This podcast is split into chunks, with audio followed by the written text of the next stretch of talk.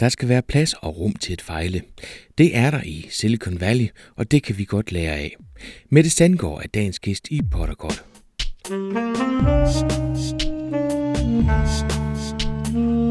Velkommen til Potterkort, en podcast om markedsføring på internettet. Din vært er Ip Potter. Mette Sandgaard er vækstkonsulent i Væksthuset Hovedstadsregionen. Hun har specialiseret sig i e-business og har flere års erfaring inden for online forretningsoptimering og udvikling af digitale løsninger. Og så er Mette kvinden bag projektet E360 grader vækst i webshops.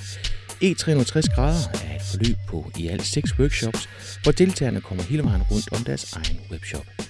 Mette hiver seks eksperter ind, eksperter, der deler ud af deres viden og kommer med konkrete cases og praktiske opgaver.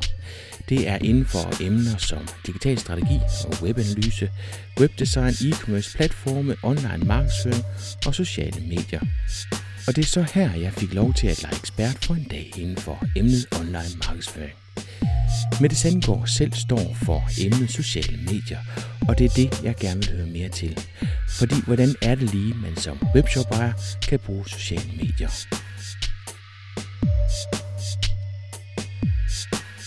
Jeg hedder Mette. Øh, jeg arbejder ude i Væksthus Hovedstadsregionen, og der sidder jeg og hjælper mindre virksomheder, som gerne vil skabe vækst. Øh, og det, som jeg sådan har spidskompetence inden for, det er digitale forretningsmodeller, og hvordan vækstiværksættere og mindre virksomheder kan, kan skabe vækst i deres virksomhed ved hjælp af og digitale forretningsmodeller. Altså, hvad gør man på nettet? Det kan være en hjemmeside, det kan være deres intranet, det kan være en webshop, der gør, at man kommer ud på nye markeder. Øh, det kan være, at, øh, man, at sociale medier overtager kundeservice. Det kan være rigtig mange forskellige ting, der gør, at øh, det digitale område er med til at skabe vækst i de her mindre virksomheder. Er du ude og finde, finde potentielle kunder, eller kommer de og finder, finder jer? Det er, vi er det, der hedder, har været en erhvervsdrivende fond under Erhvervs- og Byggestyrelsen, og nu er vi så overgået til kommunerne. Og det betyder, at vi er et gratis tilbud øh, til danske virksomheder. Og det gør også, at rigtig mange virksomheder kommer til os øh, og har og har fundet os på nettet, eller har fået os anbefalet af nogle andre. Øh, men vi er også nogle gange ude og prikke nogen på skulderen og sige, det kunne være rigtig sjovt at lege med jer. Øh, har I lyst til at lege med os? Øh, og skal vi i fællesskab prøve at skabe noget vækst i den her virksomhed? Det er sådan lidt blandet. Men altså på årsbasis hjælper vi cirka 100, eller undskyld, 1000 virksomheder i, hovedstadsregionen. Hvornår er man en vækstiværksætter? Det er man, når man har potentiale for vækst. Det vil sige, at man har, en, man har fundet på en idé, som man har sat i verden. Og den har et potentiale for at vokse. Det vil sige, hvis man gerne vil være freelancer, øh, og sidde selv og lave en masse seje ting, så, øh, så er det helt i orden. Så kan vi bare ikke rigtig hjælpe den her freelancer. Hvis man omvendt er en iværksætter, der tænker, jeg vil rigtig gerne ud på nye markeder, eller jeg vil rigtig gerne ansætte øh, nogle flere medarbejdere, øh, eller jeg vil gerne være gazelle næste år, og der er noget potentiale for det, så er man en, en vækstiværksætter. Men man skal både have ambitioner om vækst, og man skal have potentialet for at skabe vækst. Så, øh, så kan man komme til os og få hjælp til det, hvis man er interesseret. Det vi skal snakke om i dag, det er sociale medier, og hvordan det kan skabe mere værdi i forhold til, til webshops. Hvilke tre ting synes du er mest effektivt, når det handler om øh, at bruge sociale medier i forbindelse med en webshop? Jeg synes, det er rigtig vigtigt, at man, øh, at inden man vælger de sociale medier, så har man et budskab, man gerne vil ud med. Rigtig mange virksomheder kommer til at sige, jeg vil, vi vil gerne på Facebook, hvordan gør vi det? I stedet for at have et budskab, man gerne vil ud med, og så kan man sige, hvilke platform kunne det være, øh, være bedst at gå ud på, når jeg har det her budskab, jeg gerne vil igennem med. Det er den allerførste ting, jeg synes, der er, der er rigtig, rigtig vigtigt. Så synes jeg, det er rigtig, rigtig vigtigt, at man øh, husker, at det her er dialogværktøjer, og at det ikke er et sted, hvor man pusher informationer eller viden ud til nogle mennesker, men det er, det er en dialog, der går begge veje. Og så synes jeg, det er rigtig vigtigt, at man, øh, som en tredje ting, at man måler på de aktiviteter, man har, og man husker, hvad de kan være rigtig mange andre ting i bundlinjen. Rigtig mange virksomheder går ind og, øh, med sociale medier og siger, hvad, kan jeg, hvad får jeg ud af det på bundlinjen? Og når de så har været der et halvt år, så kan de godt se, at det kan de ikke kaste flere ressourcer efter, fordi at det får de ikke øh, nok værdi ud af, øh, penge direkte afført. Men ofte så er der en masse andre øh, store værdier, man, man kan få ud af at være i sociale medier, som man så ikke får mål på, og heller ikke derfor får lavet målrettede aktiviteter imod. Hvad, hvad kunne det være for eksempel? Altså fordi vi snakker tit om det der med at, at kunne måle det, og allerede nu der kan jeg høre, der sidder en nordjysk e-købmand i mit baghoved, som siger, show me the money. Han sidder og tænker netop på bundlinjen. Så, så hvad, hvad kan man gå ind og måle på, hvis det ikke er bundlinjen? Ja. Rigtig, rigtig mange virksomheder kommer også i væksthuset øh, og siger, at det de gerne vil have ud af at være i sociale medier, øh, det er det samme, som de gerne vil have ud af søgemaskineoptimering og AdWords for eksempel. Og det er bare ikke det samme. Det er to meget forskellige kanaler, og hvor man for eksempel, hvis man er, ligger højt i søgemaskinerne, oftest har en meget direkte kanal over i sin webshop og til et salg, så er det nogle andre ting, man som regel plejer øh, via sociale medier. Det kan være, at man via sociale medier går ind og har en stor imagepleje, en stor øh, brandingpleje. Der er en nordamerikansk undersøgelse, der viser, at øh, hvor de har været ude og teste på en hel masse store brands, og så sige, hvad er en Facebook-fan værd? Og det er noget i omegnen af det, der svarer til 750 kroner, man har fundet ud af, at sådan en Facebook-fan er værd. Og hvordan har man så regnet det ud? Der er fire ting, som jeg synes, der er meget værd at, at, at have i mente. Og det er, at den første, det er, at en Facebook-fan i gennemsnit bruger flere penge på brandet eller produktet, end en ikke-Facebook-fan. Det vil altså sige, at ved at man har en dialog kørende om, øh, med sine fans på Facebook, og det, at de er med, gør, at de har et andet commitment til ens brand. Det, og, og de forbrugere, det er fordi, at de køber online også så? Ja, det kan jo det kan være i webshoppen, øh, eller det kan, det kan være i butikken, men de har i hvert fald et andet tilhørsforhold til brandet, mm. øh, når det er sådan, at de er øh, fan på Facebook. En anden ting er, at øh, langt flere Facebook-fans kan godt lide at anbefale ting til andre. Det vil sige, at man går ind og siger, for eksempel, hvis det er et par sko, jeg har lige købt de her par sko, de er super fede, og så smider man måske et link til en webshop, og så går ens andre venner ind og kigger på det her. Og det gør, at, at, at når ikke Facebook-fans ikke har den mulighed, de har ikke helt så nemt ved den her mund-til-mund-effekt, så siger man det måske til en gang, hvor man på Facebook siger det til 300 gange. Og det er der altså større villighed til. Så er der to andre parametre, det er, at en Facebook-fan oftest føler sig tættere tilknyttet til brandet, og de føler også øh, et andet commitment til brandet. Det er fordi, man som regel giver nogle andre værdimæssige ting af, og øh, dem, der i hvert fald har forstået sociale medier, man siger, jamen dem, som er en fan af os, er ikke bare en fan, det er en ambassadør for vores brand. De skal have noget værdi ud af at give og være vores ambassadør. Og det kan man som virksomhed så fodre dem med. Det gør man ved at give dem en masse indhold, som de nu kan dele med deres venner, fordi vi ved, at det kan de godt lide. Vi giver dem også muligheden for måske al, først at vide, vide det, når der kommer nye produkter, nye services, at de ved det før andre. Øh, vi giver dem mulighed for at engagere sig i vores brand. For eksempel hvis det er en sko, så kan man sige, jamen den næste kollektion vi kommer med, er der nogle farver, I synes vi skal have med? Øh, er der nogle særlige snørebånd, vi skal vælge med? Og det gør alle sammen, at man føler måske, at man har været med til at designe den her nye sko. Det skaber et andet commitment, og det er nogle ting, man, man hurtigt kan gøre i sociale medier, som andre medier ikke har den samme engagementsdel i. Gælder, gælder det da også for den lille webshop ejer? Fordi nu siger du brand. Jeg synes, jeg har hørt et sted, at det er ikke på Facebook, at du går hen og bliver fan af brandet. Det er på Facebook, du viser, at du er fan af brandet. Altså, så, så det er sådan set bare en, en, en understregning af, at man godt kan lide brandet allerede. Tit når jeg hører de her amerikanske historier, så er det altid bygget op på Dell, eller mm. Apple, eller en af de der store, hvor man kan så sige, at, at de har et brand i forvejen, som så går ind og bliver underbygget. Gælder det her også for dem, som ikke har brand? Hvordan, hvordan får de sig så et brand via Facebook?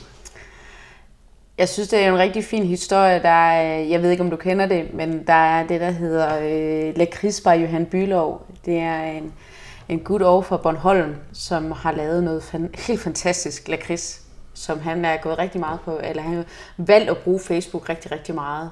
Han har nogle øh, butikker, øh, han har en butik i Tivoli i København, og så har han nogle, øh, en masse forhandlere, også nogle andre webshops, øh, og nu har han fået sådan nogle som Interflora med også til at, at sælge hans lakrids.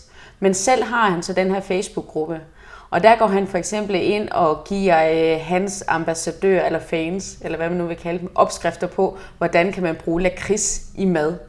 Så det er ikke noget direkte, der handler om hans lakrids, men det er en historiefortælling, som gør, at hans fans får noget, de får noget af ham ved at gide og være med. Så har han også øh, valgt at have konkurrencer, hvor man siger, jamen, øh, hvor han på et tidspunkt lavede, at hvis man anmeldte hans lakrids, man kunne give det stjerner, så kunne man skrive en anmeldelse. Så uploadede man den, viste den til alle sine venner, og så med med i konkurrencen om tre bøtter lakrids. Det synes jeg er rigtig flot gjort, at, øh, og rigtig, rigtig mange mennesker var inde og anmeldte og fortælle til alle deres venner, øh, for chancen om at vinde tre bøtter lakrids. Så jeg synes bestemt, det, det er for mindre virksomheder. Der er sådan nogle som Liam Larmlej, som efterhånden ikke er en lille webshop længere. Jeg tror, de er syv ansatte, men en, en, en dansk webshop, øh, som sælger legetøj på nettet.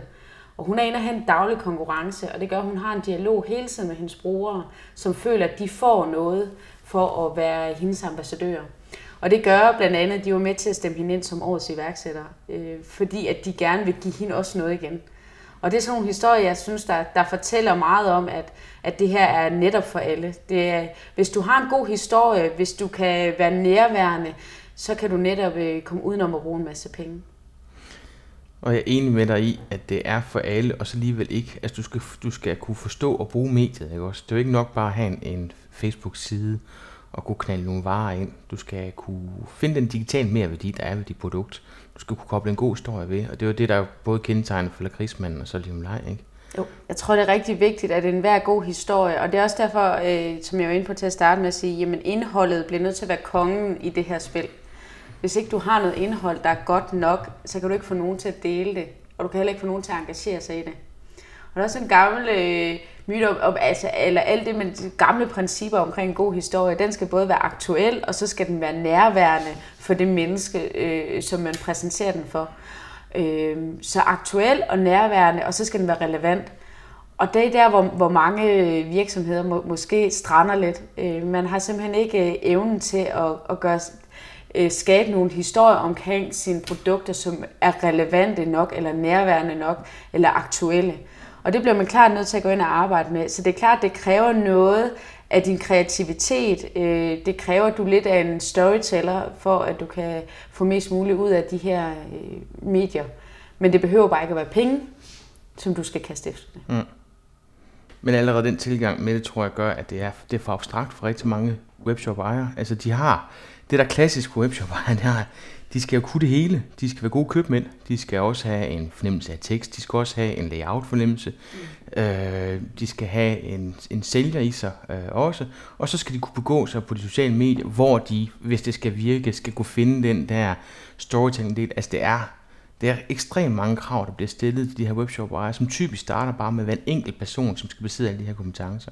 Ja, og det er rigtigt. Det er rigtig, rigtig meget... Øh, hvis jeg skulle bruge nogle penge, hvis jeg var en lille webshop ejer og sige, jeg vil gerne investere i det her, jeg tror på, at jeg har noget til det her, så vil jeg måske satse på at få nogen til at hjælpe mig med at finde de gode historier, øh, før at jeg vil få nogen, der er rigtig dygtige til Facebook, til at hjælpe mig med at udvikle dyre applikationer, øh, man kan bruge. Det er rigtig, rigtig vigtigt, at vi husker, at det er indholdet, der, der betyder noget her. Og så kan vi altid finde ud af bagefter, at det måske var nogle andre medier, der var meget bedre til at formidle de her historier. Men det er jo ikke så relevant, hvis vi først har dem. Så kan vi altid vælge, vælge platform efterfølgende. Hvor går man hen for at få hjælp til at finde den gode historie? Det er jo svært at finde en søgemaskineoptimeringsekspert og social media eksperter. Det er også derfor, at, at det er rigtig svært for, for mange netop øh, i, i det her virke. Der, der er så mange steder at gå hen, og alligevel så er der ingen. Fordi at, at der er rigtig mange, der er dygtige til at sige, jamen vi ved godt teknisk, hvordan vi sætter en Facebook-side op vi ved også godt, hvordan øh, vi laver en konkurrence, og du får de første øh, 100 eller 200 fans. Det kan måske også godt hjælpe dig med. Men det er langt sværere, når vi skal til at have integreret de her gode historier i virksomheden, og de skal begynde at producere dem selv.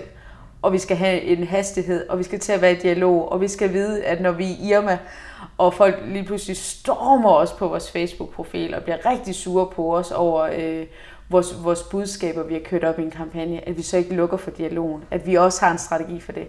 Så der sker rigtig, rigtig mange ting der. Og det, det er ikke nemt for en lille øh, webshop ejer at, at vide, hvor man skal gå hen.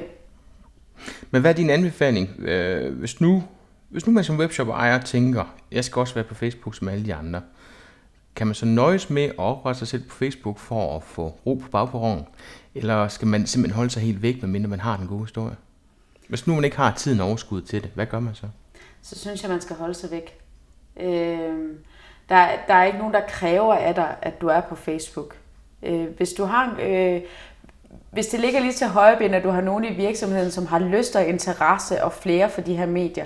Hvis historierne er der, øh, og man har interesse i at kaste ressourcerne efter det, så synes jeg helt klart, at man, øh, der er grund til at være der. Men, men hvis, hvis det er sådan, at den ikke bliver opdateret, øh, din Facebook-side, hvis ikke du har noget indhold til den, hvis ikke du kan få 50 fans til at blive til 100 fans, og 100 fans til at blive til 500 fans, så er det jo ikke et socialt medie længere. Så er det et medie, hvor du sidder alene og kukkelurer. Øh, og det skaber bare frustrationer i stedet for, øh, så, så vil jeg sige, så brug tiden på noget andet. Så, så, så jeg er sikker på, at der, der ligger værdi i at bruge de timer på at være ude og være sælger, eller være ude og lave en busreklame, eller gå ud og gøre det, man ved, man er dygtig til. Mm. Jeg tror nu alligevel, jeg vil anbefale, at man går ind og så får 25 af sine venner til at hoppe på den side, så man kan sørge for sit brand. Altså, at, at man kan få den vanity ur, du kan få med 25 medlemmer. Øhm, fordi det er træls, hvis den ryger til nogle andre, øh, hvis det ikke er et kendt brand, ikke også? Du kan altid gå ind og tage den, og så kan du sørge for, altså, at, at der ikke er nogen af de nærmeste venner. De, de, dem kan du altid få til at sige ja. Det skaber bare ikke nogen, nogen øh, mere værdi Nej, nej, det er enig med dig. Jeg tænker bare det der med fra at, at være og helt lade det ligge, så tror jeg nok stadigvæk, at jeg vil have de der 25 for at få den vand til uren, og så bare sørge for at lave et eller andet, som ikke signalerer, at man er på Facebook, men at man bare har nubbet den der, ja. øh, så man stadigvæk er et sted øh, en eller anden grund. Jeg synes også noget, der er, er vigtigt, det er, at øh, det er fint nok med at lave en konkurrence. Problemet er bare, at hvis du bruger en masse energi, ressourcer og penge på at få, lad os sige, 500 likes, så er du også nødt til at have en strategi for, hvordan du holder fast i dem. Fordi det er kun 90, eller 90% af dem, der tilmelder sig en side, de kommer aldrig derind igen. Altså, de går ikke ind på siden. Så den eneste måde, det bliver opmærksom på, at der sker noget på siden, det er, når det dukker op i ens feed. Og det dukker kun op i dit feed, altså på den side, som du kommer ind på, hvis du har været aktiv over for den pågældende. Så bare det, du deltager i en konkurrence, og der så ikke sker noget i et par måneder, og så man tænker, nu har jeg 500, nu går jeg i gang. Allerede der, der har slukket for lang tid. Så du er simpelthen nødt til at tænke fra, lige snart du lavede konkurrence, så skal du tænke på, hvordan fastholder jeg dem her, for så ryger de simpelthen ud af din strøm, og så var det bare spildt både tid og penge. Ikke? Jeg synes, der, jeg var til et øh, foredrag for nylig med øh, en, en fyr, der hedder øh, Gabe Sigerman omkring gamification. Og det synes jeg var rigtig interessant. Øhm, mange af os kender måske det, der hedder Foursquare, som sådan er en pendant til Facebook Places. Og Facebook Places er jo der, hvor vi tjekker ind og fortæller vores omverden, hvor vi er henne. Det vil sige, at jeg måske tjekker ind til en koncert, og så kan jeg se, hvem der er, der er mine andre venner. Men jeg fortæller også min omverden, at jeg er til den her koncert, og det siger noget om mig. Hvorfor skulle jeg gå ind og gøre det til et spil, og sige, jamen så optjener du point, du kan blive mere øh, af et sted, øh, du går ind og får badges, ligesom det gang jeg var spider, og det er der altså noget gamification i, som man har fundet ud af, rigtig, det tiltaler rigtig, rigtig mange mennesker. Og der er også noget der, jeg synes, man kan lege med. Altså gør det til en leg at være en ambassadør. Øh, gør det til en, en leg for de her fans. Man kan jo øh, konkurrencer, som ligger sådan meget lige til højre benet. Der er også andre, der begynder at lege med, hvis de er ude i verden et sted. Så tager man et billede og siger, gæt en by. Øh, den, der først gætter, øh, så gør man et eller andet. Ikke? Så man hele tiden måske optjener øh, nogle ting. Det kan også være, at man optjener fri fragt i webshoppen, det kan, så man også sikrer sig, at de her mennesker kommer over i webshoppen, og ligesom man får omsat den her værdi af at være en fan, til de også øh, bliver nogle loyale kunder. Så jeg synes, det kan være vigtigt at arbejde med flere ting, sådan at, at det kan blive sjovt at sige, jamen øh, hvis du skal opnå det her, så skal du for eksempel ind på vores side de næste 14 dage, og så skal du ind og, øh, og give os thumbs up på så og så mange billeder, eller så og så mange ting. Men hvis du gør det, så giver vi dig også noget for det. Og det kan være en af de måder, man, man kan lege med det på. Mm. Der synes jeg bare, det er svært som virksomhed efterhånden. Altså det, der var fedt ved Facebook til at starte med, det var, Jamen, der var frit slag, ikke også? At, at de funktioner, der var derinde, det kunne du gå ind og bruge som virksomhed. Men i dag, der kan du ikke engang lave en konkurrence, uden du skal have fat i en tredjeparts applikation, og så er du lige pludselig ud til at betale for skidtet. Øh, og lige i øjeblikket der er en tendens til, at dem, der laver de her tredjeparts applikationer, de løber rundt på Facebook eller Facebook-politi for at gøre virksomheder opmærksom på, at det de gør, det må de ikke i forhold til Facebook. Det er det også, øh, og, og jeg, jeg håber også, at, at, at mange, altså meget af det kan laves utrolig simpelt. Øh, det han, men så er vi igen tilbage til den gode idé. Det handler ikke om dyre applikationer. Øh, og jeg, selvfølgelig bliver Facebook mere og mere smart i deres måde at tjene penge på. Og selvfølgelig bliver konsulenter også rigtig meget mere smarte på, hvordan de kan tjene penge på den her store succes. Og der skal det selvfølgelig være, være en opvejning, og nogle ting kan de selvfølgelig hjælpe en med. Jeg tror, man kommer rigtig langt selv. For eksempel at have nogle gode blogindlæg, øh, have et sted, hvor man uploader video, øh, og så kan man linke til det fra sin Facebook-side. Det behøver ikke at være dyre applikationer. Så hvis nu vi skal skære ind til benet, hvis nu at jeg er en ny webshop-ejer, hvor vil du foreslå, at jeg starter? Hvor får jeg øh, mest for min tid? Jeg vil starte med at lave en share-funktion i min webshop. Og det vil sige, at når der har været en kunde inde og købe en vare i min webshop, så vil jeg spørge den nye kunde, om de ikke har lyst til at dele med deres venner på Facebook. Så en pop-up, der fortæller, øh, hey, du har lige købt den her nye bluse, har du ikke lyst til at dele med dine venner? Man er på et tidspunkt øh, i, i købsfasen, hvor man har afsluttet købet, øh, og nu er man egentlig parat til at gå ud og sige, at man har købt noget nyt, sejt og cool. Så her tror jeg, at der kan være meget at hente. Det betyder ikke engang, at man behøver ikke selv at lave noget, noget stort og dyrt og fancy indhold. Det handler mere om at få folk til at dele de købsoplevelser, der nogle gange er. Så vil, jeg, øh, så vil jeg bruge det rigtig meget som et sted til jo også at fortælle om nye produkter. Vi skal bare gøre det på en måde, øh, som netop er, er delbar. Det vil sige, at vi uploader måske ikke bare en taske og siger, her kan I se, at vi har en ny taske, men vi fortæller måske historien om, at vi har været i Hongkong øh, og købe ind. Øh, så har der siddet en designer herhjemme i Danmark, og så har vi måske klippet en historie sammen om det. Øh, jeg var oppe i en modevirksomhed, som siger, jamen vi vil, vi vil for eksempel godt arbejde med, at øh, vi bruger øh, falsk pels øh, og så fortælle historien om det.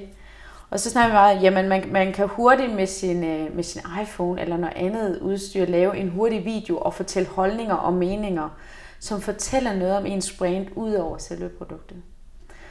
Så det handler om at finde de små historier. Eller for eksempel, hvis der er nogen, der godt kan lide at skrive, altså at lave blogindlæg, snakke med folk der, hvor de er. Så, øh, så jeg tror, jeg, jeg, vil, jeg vil tænke rigtig meget på share-funktionen i min webshop, og så vil jeg, jeg tage nogle ting, øh, der ligger lige for, og som jeg selv vil kunne producere. Så gælder det om at finde ud af, hvad det er, man er god til. Hvis man er ja. god til at skrive, så tager man den vinkel. Hvis man er ja. god til at lave video, så tager man den vinkel. Jeg tror ja. også, det er vigtigt, at man ikke lader sig diktere, altså at finde sin egen udtryksform, ikke også? Øhm, så, men igen, du skal tænke ud, hvad får andre folk ud af at læse eller se det her, frem for at man bare er ved at promovere sig selv og sine varer, ikke? Det er meget vigtigt. Ja.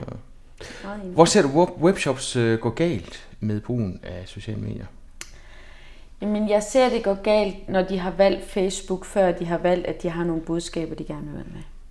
Så de, langt de fleste har gået ind på Facebook og sagt, nu skal vi også være på Facebook, det er alle de andre. Det var jo ligesom, øh, det var med hjemmesider i tidernes morgen, så skulle man også have en hjemmeside, der havde de andre, og så kom der alle de her håbløse online øh, visitkort på nettet, og det er det samme, vi ser nu.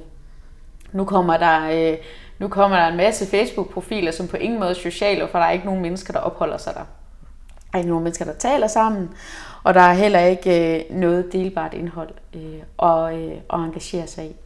Så, så der, hvor jeg ser det går galt, det er, at folk strander på, at de ikke har nogen øh, historier, og de heller ikke får afsat ressourcer til hverken at skabe dem, eller gå i dialog. Så det er primært der, hvor jeg ser mindre virksomheder går galt. Det er noget andet, når de er de store, så fejler de oftest på, når der kommer negativ omtale. Den kan de ikke finde ud af at, øh, at honorere. De kan ikke finde ud af at gå ind i den dialog. De er bange for dialogen, øh, der har et negativt foretegn, og kan ikke se øh, øh, alle de muligheder, de har for at vende en negativ kommunikation til en positiv. Men for de mindre virksomheder, der, har, der ikke har helt så mange inde, måske heller på deres Facebook-profil, der ser jeg oftest, at det er det omvendte problem. Men de store, altså, de store virksomheders problem er, at det er marketingfolk, typisk, som sidder og skal varetage den der. Det vil sige, at de har ikke rigtig noget forhold til, hvordan kommunikation sker på de enkelte platforme. Der er stor forskel på, hvordan man kommunikerer på Twitter, på Facebook eller via en blog. Ja. Hvis du ikke forstår den, prøv at tige nogle ting, eller true nogle folk til at tige stille, så er det først, det går rigtig galt. Så hvis du ikke har den der lingo ind under huden, hvis du ikke har en forståelse for kulturen, så kan det kun gå galt, når man så griber. Øh, og typisk, det der sker, det er, at hvis man sætter et eller andet system op, hvilket man burde gøre, hvor man går ind og moniterer på sit brand eller sine produkter, det vil sige, at første gang så kommer noget, så farer man ind, jamen så er det et problem. Så, øh, så det har noget at gøre med at, at sætte sig ind i, hvad det er. Og det er, du siger igen, det der med platform. At det er tit platform, der, der dikterer, hvad det er, folk de, øh, de hopper på også. Ja. Og det er det, der er farligt. Og jeg tror, den med Facebook, det er der bare... Altså, vi skal også være med til den sociale mediefest, hvor den største fest, jamen det er Facebook, der er alle sammen super, så der vi starter, Ja. frem for at finde ud af, hvad det, hvad det går på. Altså, jeg synes, det er vigtigt det der med at skele til Silicon Valley. Altså virkelig at, at have, have fingeren på pulsen, eller hvad kan man sige. Og hele den altså, en kultur omkring fail fast, den succes. Have evnen til at, at vide, at, at altså, hvis du sætter nogle øh, pissefede mennesker sammen, der laver nogle skide gode ting, så kan det godt være, at de, de fejler første gang, øh, men så skal der være rum og plads til, at man så hurtigt rejser sig op igen, har lært noget af sin fejl og, og løber videre øh, med stafetten. Og det der med at, at tro, jamen, jamen, så kan det være, at der ikke var noget af det her, eller også omverdenen, janteloven fortæller os, at, at så var det nok ikke det, man skulle. Det synes jeg er helt forfejlet. Øh, alt i USA viser i hvert fald, at, at, at de seje mennesker, der, de skal i hvert fald have gået konkurs tre gange, øh, før de blev til en succes. Og det skal vi have skabt rum for herhjemme. Vi skal have skabt rum for, at de mindre virksomheder kan få lov til at lege lidt mere i opstartsfasen og prøve nogle ting af, og vi eventuelt også har øh, nogle kapitalstærke fonde eller øh, mennesker, der vil engagere sig i de her mindre virksomheder og vil være med til at udvikle det potentiale, der ligger. For der er et kæmpe potentiale, men hvis ikke de får lov til at shine, hvis ikke der er nogle mennesker, der gider tro på dem, også økonomisk tro på dem, så er det bare rigtig, rigtig svært at, at få de her polerede øh, diamanter ud i den anden ende. Og det har vi for lidt fokus på. Vi lader tit de små, øh, de små virksomhedsejere og webshop-ejere køre meget i deres eget spor, og, så må, og hvis, de så går, øh, hvis det går galt, så går det galt, og så kan det være svært at rejse sig igen. Og der skal vi have det gjort nemmere at, øh, at løfte sig. Og det er ikke det, I gør? Det er det, vi hjælper med. Det er det, vi prøver hver eneste dag at, at hjælpe virksomheder med.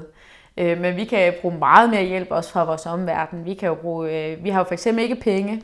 Vi kan jo godt bruge nogle mennesker med noget kapital. Vi kan også godt, øh, vi kan også godt bruge øh, i, for eksempel at tage på studietur i Silicon Valley. Vi kan gøre meget mere. Øh, det kan også være øh, mange andre steder i verden, som er nogle nye spændende markeder. Vi skal ud og opleve dem. Vi skal have dem under neglene. Det er jo ikke sikkert, at Danmark er, er det bedste marked at være på, eller der, hvor man har øh, størst potentiale. Og der, skal vi, der kan væksthusene selvfølgelig være med til at hjælpe med at, at kigge ud over grænserne. Og det er også der, hvor digitale løsninger kan være et rigtig godt første skridt øh, at tage. Fordi det er nemmere end at etablere sig måske øh, fysisk i et land, og så placere sig digitalt i et land. Mette, hvor går du selv hen for at blive klogere på øh, brugen af sociale medier? Jamen, nu arbejder jeg jo i en rolle, som er blevet mindre specialist, mindre nørdet og mere generalist. Vi er mere ude at kigge i øh, og prøve at sætte tingene ind i nogle, nogle, nogle sammenhænge omkring, hvor væksten er.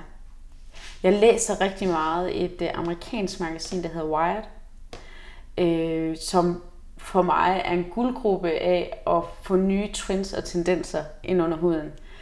Her øh, beskæftiger de sig rigtig meget med, hvad øh, virksomheder gør i Silicon Valley.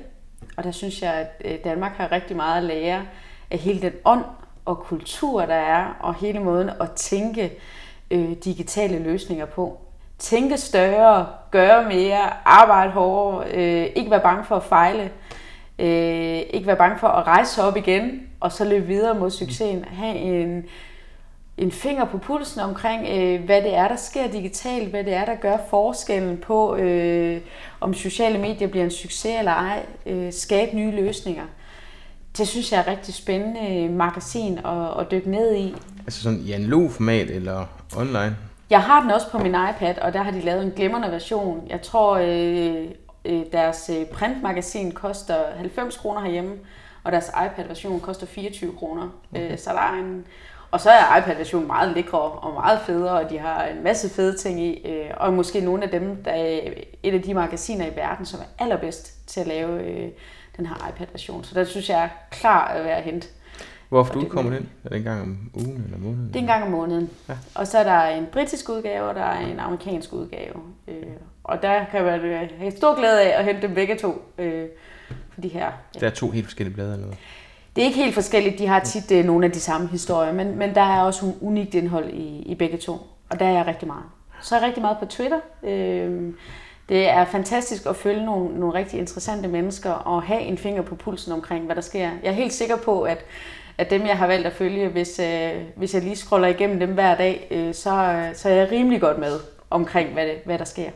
Er det udelukkende danske, eller er det også udenlandske? Det er også udlandske, øh, og det bliver det mere og mere. Øh, det er jo ikke rigtig blevet et så stort medie i Danmark, og det bliver det muligvis heller aldrig. Og jeg tror ikke, Twitter har været så gode til at fortælle i Danmark, hvad det egentlig er, de kan tilbyde, øh, hvis man går på det her medie. Det er også svært at forstå, hvad det er, Twitter kan. Ja. Det er svært at komme i gang med, ikke? Og man bliver nødt til at være til stede i længere tid. Mm. Men i udlandet har det så rigtig godt fat, og det betyder også, at der er mange flere forskellige profiler, øh, der er med, øh, som helt klart er værd at følge. Men jeg kan bedst lide min danske, af de danske, jeg følger. Jeg, jeg synes, der er en sprogbarriere, selvom mit engelsk er ganske udmærket, og jeg læser mange udlandske blogs, øh, magasiner og aviser, så er, det, så er det rigtig dejligt, når nogen skriver noget, noget begavet på dansk. Kan du løfte slør til et overset eller et hemmeligt knep, som du vil anbefale webshop-ejere at tage fat på? Altså et eller andet, hvor du tænker, det er ikke fordi det skal være for nemt, men hvor du tænker, det her, det er helt klart en af de ting, jeg vil gøre brug af, for ligesom at, at kunne gøre en forskel.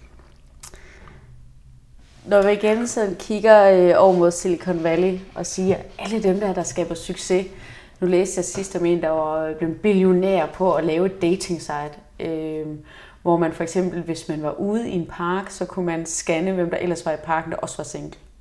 Og det er han altså blevet millionær på.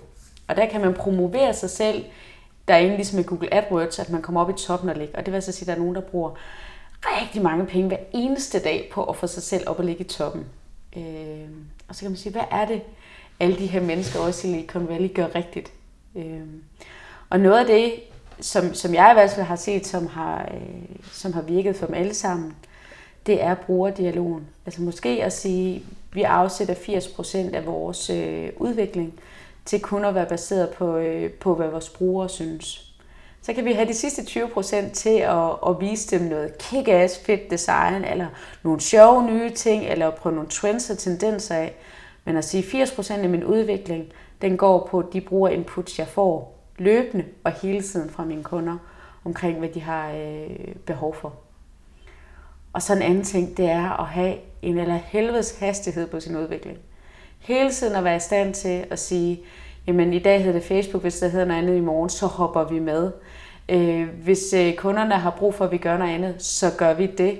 Øh, hvis det er noget andet billede, vi skal bruge, så gør vi det. Hvis vi skal have lavet en, en ny øh, feature eller et eller andet, jamen så imødekommer vi det. Ha' den hastighed, og så ikke være bange for at gå i luften med noget, der er i beta. Øh, det der med at tro, at, at alle idéer skal være fuldstændig velpolerede, før vi vil offentliggøre dem, det tror jeg, vi skal væk fra, fordi vi, vi når at blive forældet i vores idéer, før vi, vi når ud til folk. Men det lyder bare som de store virksomheder igen, hvor de selv udvikler produktet. Altså hvis nu man tager fat i de webshop ejere, der nok er flest af, altså dem, som skubber et produkt afsted, som, som de ikke selv producerer, men som de køber ind. Øh, og hvor det er den her enmands virksomhed, som skal tages af det hele. Øh, hvad, hvad vil du så foreslå? Fordi det du, det, du foreslår nu, det, øh, det vil være enormt krævende, hvis man så samtidig mm. med det skal igennem alle de ting, som vi ved, en webshop skal igennem. For eksempel dem, du møder på kursen nu her. Mm. Øh, altså, hvor, hvor skal de tage fat for at, at kunne gøre en forskel? De bliver nødt til at være i dialog med deres brugere. De bliver nødt til i højere grad at have en fornemmelse for, hvad deres brugere har behov for. Og det kan godt være, at det så ikke bliver en daglig dialog, men så må det være en årlig eller en halvårlig dialog, hvor man er ude at lave en spørgeskemaundersøgelse, eller hvor man er ude at lave nogle brugerundersøgelser, og hvor man er i dialog med folk omkring, prøv at komme ind og prøv min webshop, lad mig sidde ved siden af, har du lyst til at tænke højt undervejs, fortæl hvad det er for nogle barriere og motivatorer, du møder undervejs synes jeg, der er en anden ting, vi er dårlige til i Danmark, øh, danske webshop Jeg synes, man er dårlig til at gøre købsoplevelsen på nettet til en oplevelse. Det er teknisk muligt at handle i mange webshops, men det er ikke en oplevelse at handle der. Og der synes jeg, øh, der er et eller andet, der, øh, der skal arbejdes noget mere med. Jeg tror, det bliver stigende krav fra forbrugerne om, at man siger, at når vi er vant til for eksempel at, at gå ud og købe tøj med vores veninder, og vi har brug for nogen, der synes, at vi ser godt ud i et par bukser, eller i en kjole, eller et eller andet, så har vi altså også behov for de der ting på nettet. Øhm, men det må jo være op til, til, til den målgruppe, man har med at gøre, og der bliver jeg nødt til at sige, at uanset om man er en lille webshop ejer eller en stor, så skal der en dialog til. Det behøver så ikke at være hver dag, men så må man finde ud af, hvad man kan gøre det. Altså, hvilke rammer man har omkring det. Der er mange grunde til, at jeg podcaster. En af grundene, det er at det med at møde nye mennesker. Så hvis nu du skulle foreslå en gæst til podcast, en som, hvor du tænker, du kunne fedt at høre, hvad han eller hun har, har på hjertet, hvem skulle det så være, hvorfor? Jeg har valgt en dansk med til dig, og så har jeg valgt at tage en udlandsk med til dig. Så kan du overveje, hvad du, hvad du synes mest. Ja. Øh, der er ham her, Gabe Sickerman, der taler omkring gamification. Altså det her med at gøre det til en leg og være på nettet. Det her forskvære element af, at, øh, at der er et spillelement ind over øh, de ting, vi har på nettet, synes jeg er rigtig spændende. Og jeg synes, det kunne være rigtig spændende at få noget mere til Danmark. Det vil blive rigtig stort i USA, og jeg synes også, det kunne være rigtig spændende, øh, at mindre virksomheder bliver klædt på med den viden, mm. som det giver. Og så har vi øh, jo her i København noget, der hedder Kødbyen, hvor øh, som et rigtig spændende område, hvor der sidder nogle rigtig seje mennesker nede og laver nogle sjove ting. Og der sidder der et social mediebureau, der hedder Art Rebels. Og der sidder der en pige, der hedder Carla. Og hun er bare super sej og ved rigtig, rigtig meget omkring at lave øh, øh, dialog på øh, sociale medier og komme ud og få skabt noget værdi både for virksomhederne, men også for de her ambassadører, der vælger at være med i Onko. Det kunne rigtig spændende at høre, hvad det er, hun arbejder med, og hvilke nogle tanker hun har omkring. Og det var så alt for denne gang. Husk, hvis du tilmelder dig nyhedsmailen på bloggen pottergodt.dk, så er du den første, der får en nybagt podcast i øret. Og har du spørgsmål eller kommentarer til Mette Sandgaard, så slå smut forbi potterkort.dk og lad høre fra dig.